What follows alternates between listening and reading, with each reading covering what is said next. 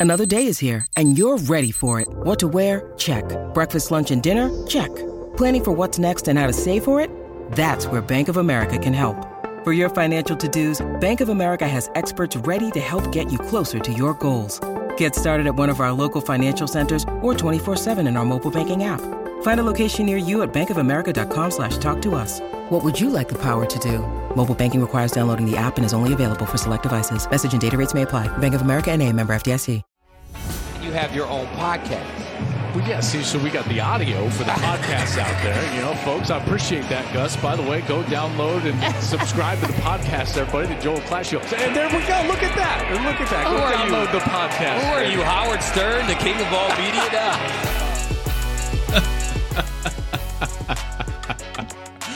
Oh, man. That was great. That was great. Oh, welcome in, everybody. Joel Klatt here. This is the Joel Klatt Show. Um, yeah, that was a great little interaction with Gus there uh, this last weekend. We've got an unbelievable show for you uh, uh, this Monday morning. But first and foremost, I just wanted to say uh, Gus is doing great. You know, he he got got sick and listen, it, it happens, right? Every we're all human, uh, but he's feeling fine. He's looking forward to next week, and uh, he'll be back and better than ever uh, when we head to the big house for that game against Maryland. So Gus is doing great. He really appreciates everybody that, that was reaching out and just wondering how he was doing. So uh, we'll be back with the uh, with the fist bump next next Saturday there noon Eastern. Okay.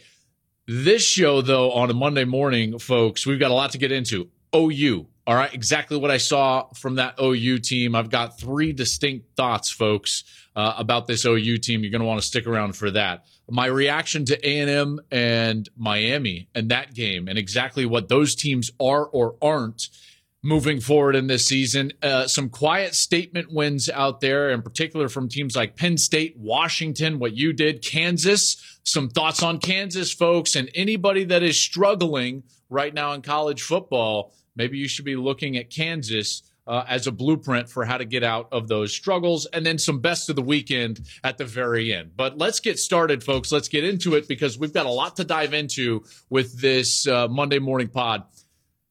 Oklahoma kicked Nebraska's butt. I mean, that was as impressive a victory as I remember, uh, in particular in a game that I've done because we've done a lot of close games. So let's listen to what Brent Venables had to say after the game to Jenny on the field right after the win. I love the attitude and the hunger in the locker room at halftime and the way we came out in the third quarter and really slammed the door uh, on it. You know, not being satisfied, not being relaxed. I think the hardest time to coach is when you're having success. And, uh, and so really proud of the maturity and the poise, um, the determination he's got showed all day. I love what he was saying right there. You know, it can be hard to coach, you know, through success because a lot of times players just believe the hype. That's why Nick Saban, you know, talked about rat poison all the time. The old adage in coaching goes, and, and my dad used to use this, he was a high school football coach, is that you treat winners like losers and losers like winners. Generally, teams that are winning a lot, you've got to find reasons and and ways to coach them really hard and to get on their case to get them to hold the standard each and every day. Whereas teams that are losing every single week you're desperately trying to find the areas in which you can build their confidence so that they can go and they can play with more self-belief. Some thoughts though as we get to ou um, i've got three specific thoughts okay? Uh, let's start with the offense. We finally saw the ou offense under Jeff Lebby, and it's ahead of schedule, folks. This offense, I thought, played remarkably well. During the week and the conversations leading up to this game, Jeff Lebby, the offensive coordinator, he was telling me that this was going to be an explosive offense, an offense that was going to lean on the physicality up front in their offensive line. In the back of my mind, I'm thinking to myself, well, that's not the team that I saw on film against Kent State as he's talking. And the bottom line is, folks, like they were not showing much at all in the first two weeks. So this was finally an unveiling of what this offense was going to be. And I, for one, thought it looked fantastic. So the handcuffs come off in the first two games, and Jeff Lebby even admitted to me, he's like, listen, we were staying basic against Kent State.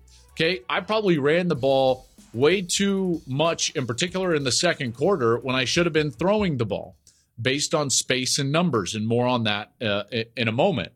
But he said, I, I didn't do that. And I kept the handcuffs on our offense, and those handcuffs are coming off. And I thought, okay, well, we'll see what we get then against Nebraska. And after the first series, I was like, all right, you know, Nebraska's defense playing pretty well. And then bam, it was phenomenal from that point on. I thought that they were really physical up front. So let's go through some of the personnel groups because OU fans, like I said, this offense is for real. We finally saw it, and it's ahead of schedule. They were really physical up front on the offensive line. I thought Cade uh, Mettauer, the guard, he did a heck of a job. He's the transfer in from Cal, and he's a guy that solidified them. Now they've got a few transfers, okay, from uh, from oh, through the years. Tyler Guyton was a transfer; he was playing right tackle. Chris Murray was a transfer from UCLA, um, not not this year, but last year. So they've rebuilt their offensive line in the transfer portal, and remember, they still have their old offensive line coach. So Bill Bedenbaugh is a guy that has evolved in their run game. Their run game used to be like two, three years ago. It was all this GT scheme. They would pull a guard, they would pull a tackle, and it was all heavy downhill, kind of gap scheme oriented. Okay. Then last year, it it it wasn't materializing. It wasn't working like it had the previous season. And so they changed. They were more of a zone blocking team. So in a gap scheme, you're really using leverage and angles to block specific guys and create specific lanes for the running back. In the zone scheme, you're trying to cover up color in the defensive front, opposite color in this case, and let the running back choose which way he wants to go. So the running back's objective is to press the line of scrimmage front side. And then if the defense is flowing too fast over the top, he can cut back. If they aren't and they get stuck behind the play, then he can stay front side on the zone. So it really can go anywhere. He's picking his spot of where he wants to go. So very different style of run game specific lane versus a running back kind of picking where he wants to go using his vision and creativity. Now they're much more of a zone team. And within zone, you can run several different tracks of zone inside zone, outside zone. Um, rather than get into the weeds in the zone scheme, I'm just here to tell you their offensive line did a heck of a job. And they told me that they felt like this offensive line was going to be physical and nasty and a real strength for them moving forward. Again, I hadn't seen that in the first couple of games, but they took those handcuffs off. And I thought that the offensive line was as advertised in that matchup against Nebraska. They just beat Nebraska's defense down. And maybe you could say, like, well, yeah, it was just Nebraska. And I get it. Yeah, Nebraska was not playing very good defense coming into that game. They didn't play very well on, on defense against Northwestern. They did not play very well against defense, in particular against Georgia Southern. They gave up, you know, shoot, you know, well over what, five, 600 yards against Georgia Southern. So I understand there wasn't a great deal of competition, but this was still a step up from what Oklahoma had seen in the first two weeks. And that offense in particular that offensive line was physical. Then their running backs. I you know, I didn't know who's the guy who's going to step up for Kennedy Brooks. And what we saw was Eric Gray step up, we saw Marcus Major step up. Both of those guys ran well. Marcus Major is a physical guy. I think he's probably got the most potential, but you can clearly see that Eric Gray has the most versatility. So he gives you kind of that every down back, which is very much kind of a a blanket for the offense. You can just walk in there and you know that you can operate any type of system or concept with Eric Gray back there. Whereas Major, he comes back there and you've got some some physicality to that run game. I really liked what they gave you. And then on the outside, by the way, they were really good. Marvin Mims is a heck of a player. I really like Marvin Mims.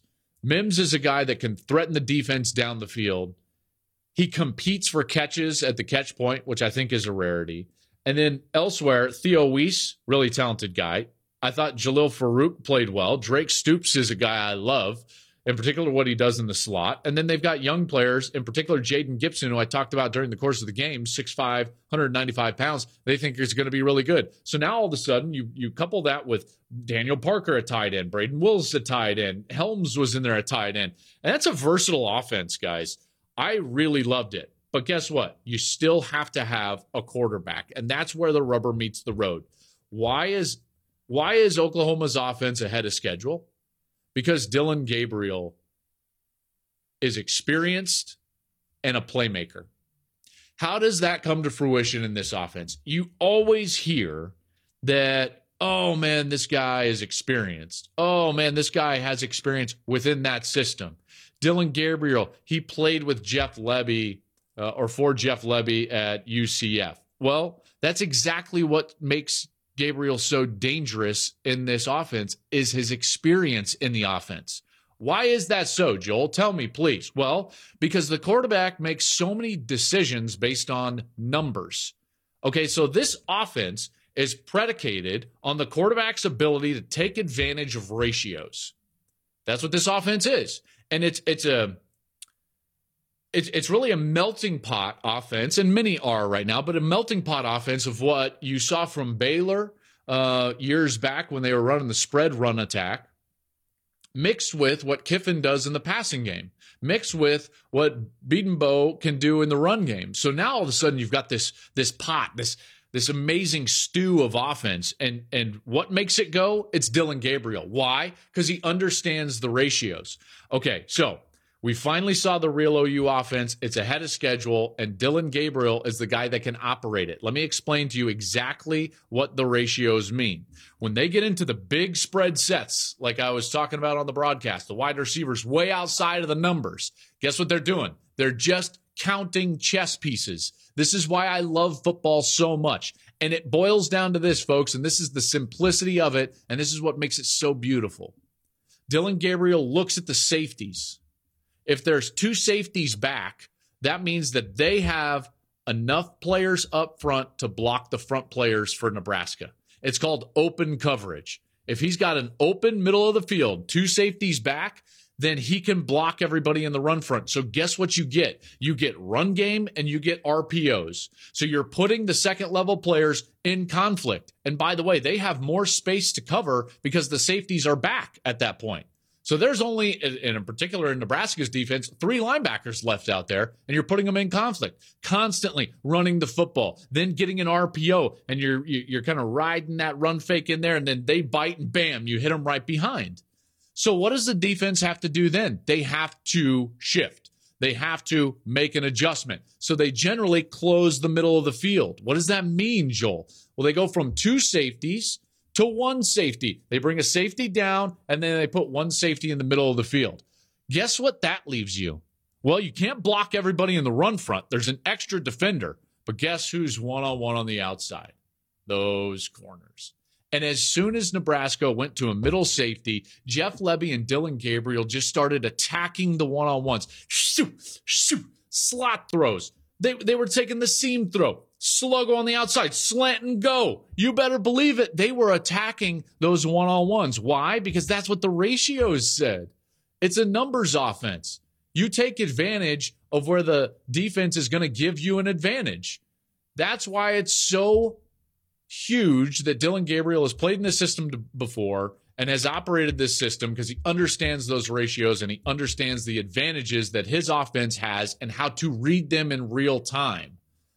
So why is the Oklahoma offense ahead of schedule? It's because of Dillon Gabriel. And I thought he played really, really well. It's not the only part of the Oklahoma team that I was impressed with. All right, let's get into the defense really quickly. If the offense was really good, guess what? The defense, they're significantly better this year. Significantly better. OU for years has been trying to figure out the defensive side of the ball. Guess what? OU fans, you finally have a defense that is really good. Really good. And don't give me this garbage like, hey, Nebraska, they were terrible. No, they weren't. Not on offense. Yeah, I know they fired their coach and I know the defense wasn't very, very good, but this was still a team that had played, shoot, I feel like a million straight one possession games against good opponents, by the way. Only lost to Ohio State by nine last year. This is still an offense that was averaging 36 points a game coming into this weekend. This is still a quarterback in Casey Thompson that last year against Oklahoma in Red River threw for what, 388 and five tugs? Right? So, like, they can still play. They went right down the field on the first series. I believe it was over 70 yard drive. Bam, they go right down the field. And then from then on, whoa, it was fast, it was tenacious, and it was productive, highly productive. This is the nature of this new defense under Brent Venables. Okay. It's multiple fronts trying to disguise what you're doing up front in order to get a free rusher on the quarterback. Get production behind the line of scrimmage. You look at all the TFLs, tackles for loss. You look at the, the ability to sack and pressure the quarterback. It was there on ev- almost every, as soon as they got a lead, almost every single snap. I thought that they had five, six rushers, a free rusher. Casey Thompson was under constant duress, and it really fits their personnel. Folks, their personnel is perfectly suited for this style of defense. Why? Well, they're really big and physical up front. So they can jump out of, into odd and even defense, three defensive linemen or four defense, odd or even. Okay.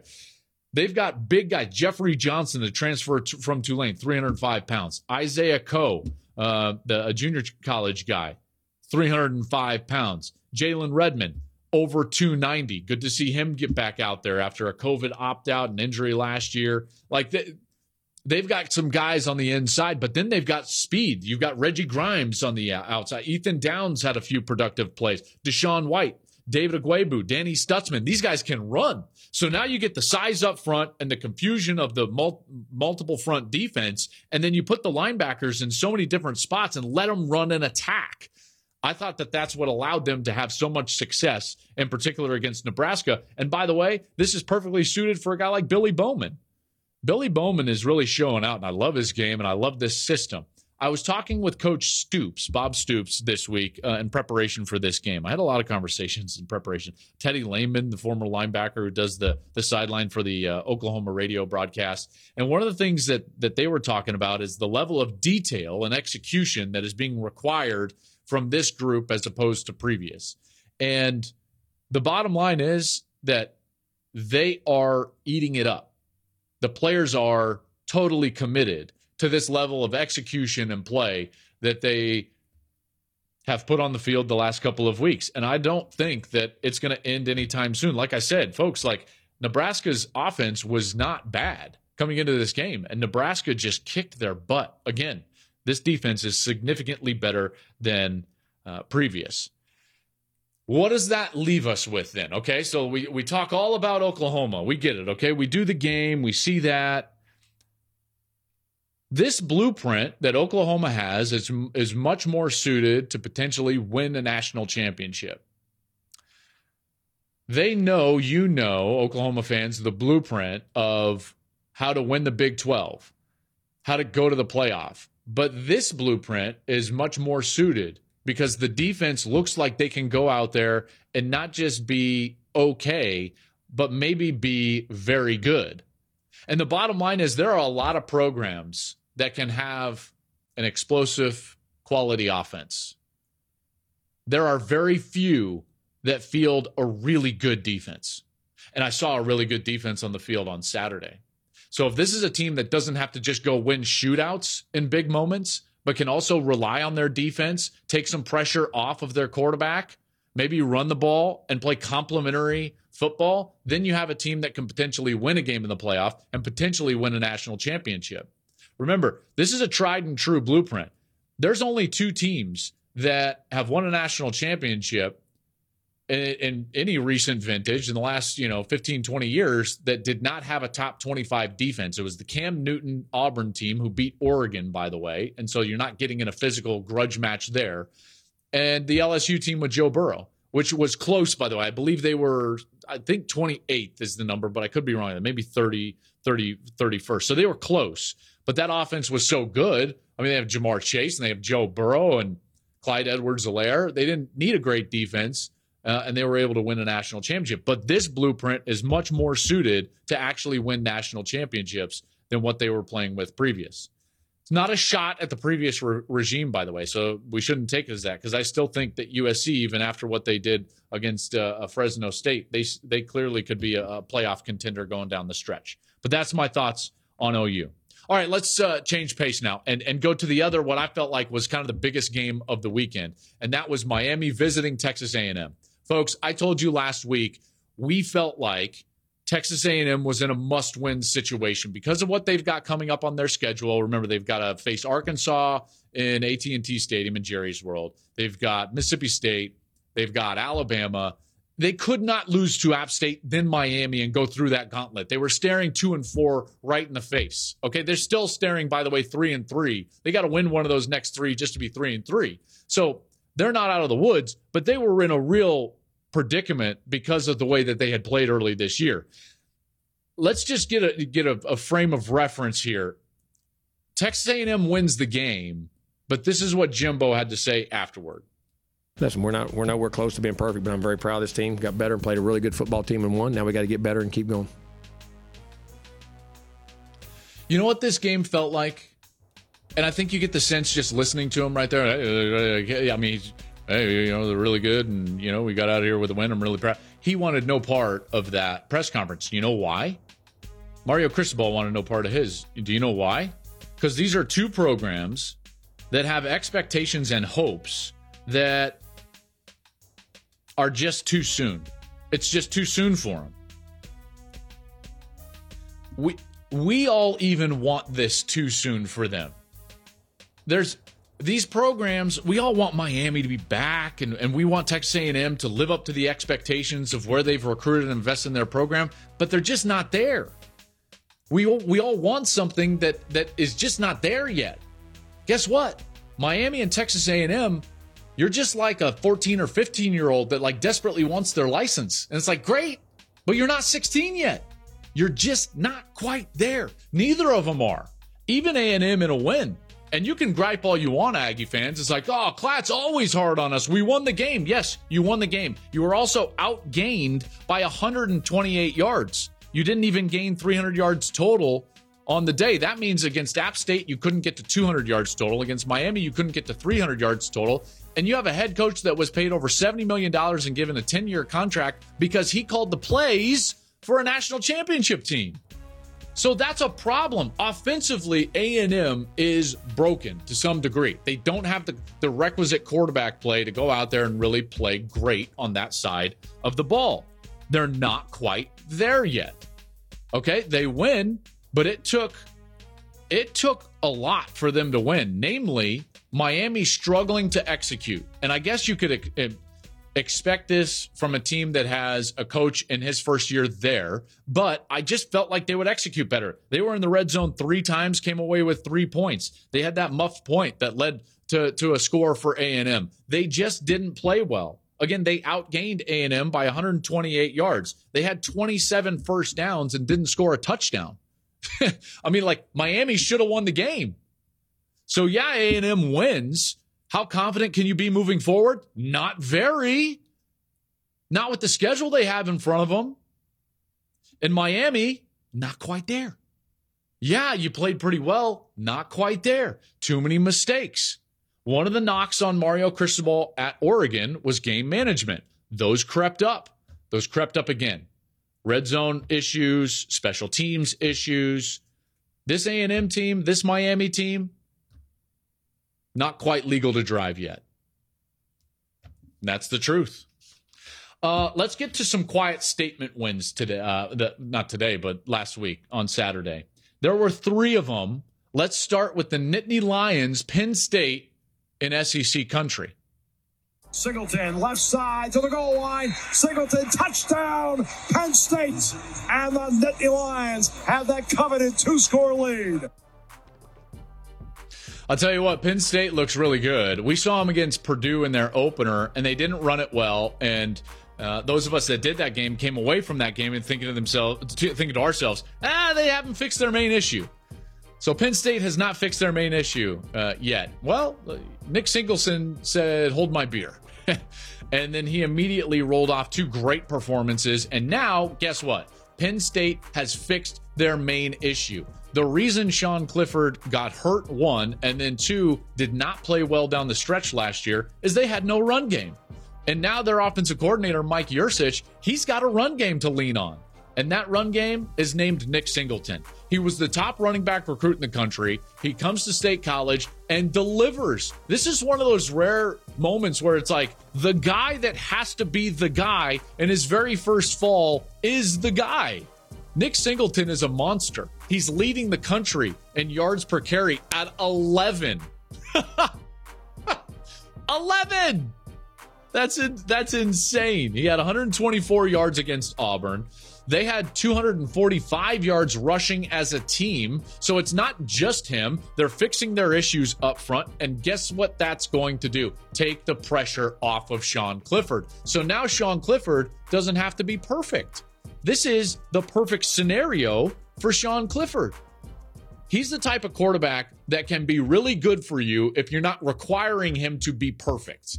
Okay, there are some quarterbacks like Bryce Young put a cape on his back. He needed to be perfect, and he was, and he and he beat Texas on the road. Clifford might not be that guy, and that's fine, by the way. Bryce Young's a Heisman Trophy winner and is probably going to be one of the first, you know, one, two picks in the draft next spring. Clifford now is a is is a quarterback of an offense that is balanced. They've got some speed on the outside. They believe in their tight ends and they can run the rock. They they walked into an SEC stadium and just beat up Auburn. It wasn't even as close, uh, close as the score indicated. And now Penn State is looking at Central uh, Michigan and then Northwestern, both at home before traveling to Ann Arbor. And Gus and I and Jenny will be there. That's going to be a great game. I fully anticipate if they take care of business, all due respect to Pat Fitzgerald, don't want to underestimate you because I love your program. I fully anticipate Penn State goes into Michigan 5 0. I fully anticipate that Michigan, if they are able to play like they play every single week, should be also undefeated in that game. Sets up a, a mammoth game. Just look, just peek over the peek over the horizon. And that game is staring at you right in the face with a balanced Penn State team. Woo! That's a dangerous team, and that's a quiet statement win for the Nittany Lions and for James Franklin. Next up. The student section storms the field at Husky Stadium. Washington 39, number 11, Michigan State 28. How about Washington taking it to Michigan State? Uh, Michigan State, I mean, they're starting to be. Listen, I think that Michigan State's still really good. I just think that Washington is also really good. I think what we do here's here's the problem. For Washington, folks, we failed to remember how good Michael Penix was when he's healthy. Michael Penix at Indiana was really good. And guess what? He cut his teeth in Kalen DeBoer's system. So now all of a sudden you've got this coach and quarterback reunited, and it's working. It's working. Washington is playing fast and physical on defense. They shut down Michigan State's running game, and that's where if Michigan State can't run the ball, then they're going to have problems. And they struggled last year defending the pass, and they're continuing to struggle defending the pass. Michael Penix, 397 through the air with four touchdowns. How about that? Washington, that is a quiet statement win. And guess what? The Pacific Northwest had a great day. Great day. Washington, Oregon played great against BYU. The whole Pac-12, by the way, we're going to do this on Wednesday. I've got a I've got a whole discussion about how this the Pac-12 is quietly sitting in the weeds, and right now they've got four teams that are really good. All are going to be ranked, and at some point, fairly soon, they're all going to be ranked closer to the top 15 and inside of that top 15. So, Washington, great statement win over Michigan State. Tough on defense. Michael Penix, good on you, sir. We forgot how good you really were. Next up. I'm really excited for these guys. I'm excited that we have some games at home. I, I sure hope people uh, and our fans come out and check these guys out because, you know, they're they're they're playing with some inspiration. They're they're they're playing well and uh, you know we need to create a great home field advantage. Oh, I love this guy. That was Lance Leipold, head coach of the Kansas Jayhawks. They're three and zero. Oh. Kansas three and zero. Oh. Take down Houston 48-30. Folks, it's hard to it's hard to overstate how amazing this is. Lance Leipold is doing God's work in Lawrence, Kansas. All right. First, to understand how amazing 3 0 is for Kansas, you've got to like just think back a little bit in, in, in recent vintage. They were 3 and 27 in their last 30 games. 30 games. Right? So, like, they were at the depths of the pit of the Power Five. All right. When you said, like, who's the worst team in the Power Five? For a long time, you just like, Kansas, boom. The, for some uh, times, it was like Rutgers uh, was down there. Unfortunately, like, like right now, you're like, uh, Colorado is probably down there. It's they, they 3 and 27 in their last 30 games. But here's the thing we should have known that something was brewing. This didn't come out of nowhere and it rarely does. Why? Because there is there is a pattern to how you build a program, okay? There's a pattern to how you take a program that is in the weeds, in the pit of college football and how you bring them out of that pit.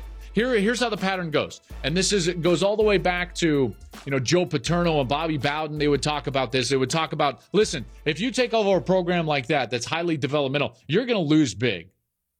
But they don't end it right there. You don't just lose big, okay? You don't just sit there and get your teeth kicked in. Guess what? You lose big, and then if you're doing the right things and if you're getting better, you'll eventually lose small. This is the most important step, and it's the step that nobody wants to take and that everybody jumps. Nobody has the presence, or excuse me, the pre, uh, the the the perseverance, or or or the stamina, or the willpower to go from step one to step two. They all want to go to step three. You've got to lose big before you're ever going to lose small you're going to lose small before you ever take that step that everybody wants to take, which is to win small. See, everyone just wants to get to that point where they're winning, but what they don't understand is that there is a step before that. If you're going to lose big, you're going to lose small if and only if you're doing the right things. You know how, how, how maddening that must be? You know how maddening it must be when you're in the throes of 3 and 27 in your last 30 and you realize that, you know what, we're doing the right things. We're getting better. Everyone else might not see it, but we know we're getting better. And we have the perseverance and the stamina to see this through. They took that step late last year. Folks, they beat Texas and then lost by three to TCU and by six to West Virginia. They lost small. They lost small. They stole one against Texas, and all the focus went to Texas because that's what we do in college football. We take a major brand, we take the ones that we always talk about, and then we we inundate the fan bases with just content about those places. Texas lost, Texas lost, Texas, Texas, Sark back. Are they? Nah, blah. And we never just peek under the covers and you say to yourself, Hey, you know that Texas that Texas team? They lost to a team that's getting better. Kansas, they took the step and they took the steps necessary to get to where they're starting to go, which is from winning small to potentially winning big. They're 3 and 0 with two wins on the road. Two wins on the road. So there's the track, folks. You're going to lose big before you can ever lose small. That's the most important step. Then you're going to lose small before you can ever win small. It's an important step. You're going to win small before you're ever going to win big. And this is an important lesson, folks. This is an important time in college football because right now we have a lot of programs in the country that just think, you know what? It's white flag time. It's never going to happen here. We're never going to return to our glory days. We might have been great once, but we're never going to return to our glory days. Well, guess what? Kansas is proving you wrong. Lance Leipold is proving you wrong. The per- perseverance of taking step two is proving you wrong. Okay, so if you're in one of those pits, what do you learn from Kansas's 3 0? What do you learn from Lance Leipold and what he's doing with the Jayhawks? Well, you learn four lessons, okay, folks? These are four lessons. And if you're in one of those pits, you better write these down. First and foremost, you better know where you're at. You better be realistic with yourself and know how far in the pit you are. How deep is it? Because if you don't define that clearly, if you aren't honest with yourself about where your program is, then you're going to think that you're a week or two away from winning small. And at some places, that just ain't the case. That just ain't the case. And it's going to take a lot of pain and effort and sweat and turmoil to get to a place where you can even just lose small by three to TCU or by six to West Virginia before you can win small. Three games to open this year, like Kansas. So you better clearly define and be honest with where you're at. Now it comes to step two know where you want to go and be honest about where you're going. Just like I talked to you about, you've got to understand that starting to lose small can be growth. You can't just throw your hands up and say, you know what, I'm out. Parachute. We've got to be winning or I'm out. So you've got to understand the rungs on the ladder that you've got to step on in order to get yourself out of that pit. And you better be honest with yourself about that. Know where you want to go. Clearly define goals along the way. And you better know exactly how you're going to get there. You better know. That means that you better have an identity of how you recruit. You better have an identity of how you play. You better have an identity of how you go about your business in the locker room and in the classroom. As a program, you better have an identity. And that identity better have all the chips in the middle of the table from everybody around the program. That's the most important part. You if you don't know how you're going to get there, then everybody has a thought. We better do this. We got to throw more. We got to run more. We got to spend more. We got to recruit differently. No, no, no, no. There can't be little fractures like that. You got to know exactly how you're going to get there, and everybody's got to believe. Everybody. The players got to believe it. They got to know exactly what they're doing day in and day out. The training staff, the nutrition staff, the strength staff, the academic staff the athletic director, the chancellor, the board of regents, the major donors. Everybody better be pushing in the same direction. Why? Because you know where you're going. You know who your uh, what your identity is. And then the fourth step, folks, you better understand that you've got to push the envelope on innovation. You've got to evolve with college football as college football evolves. You can't just look back in the rearview mirror and say, we used to be great. Let's do it how we used to do it. Guess why? Guess why? College football is changing and it has changed and you better evolve or you will get passed and you will stay passed. Here's an example. Folks, if you're going to be really good in college football, you better do something really innovative in recruiting. I believe that a team that is in, in the, the pit of college football should have three recruiting departments. Not one, three. Why do you need three, Joel? Well, because you're recruiting three very different types of players. What do you mean? Well, let me explain. First and foremost, you better relentlessly recruit high school athletes. You better identify guys that you can develop and will buy into your program, and you better relentlessly recruit them and pursue them daily. Calls.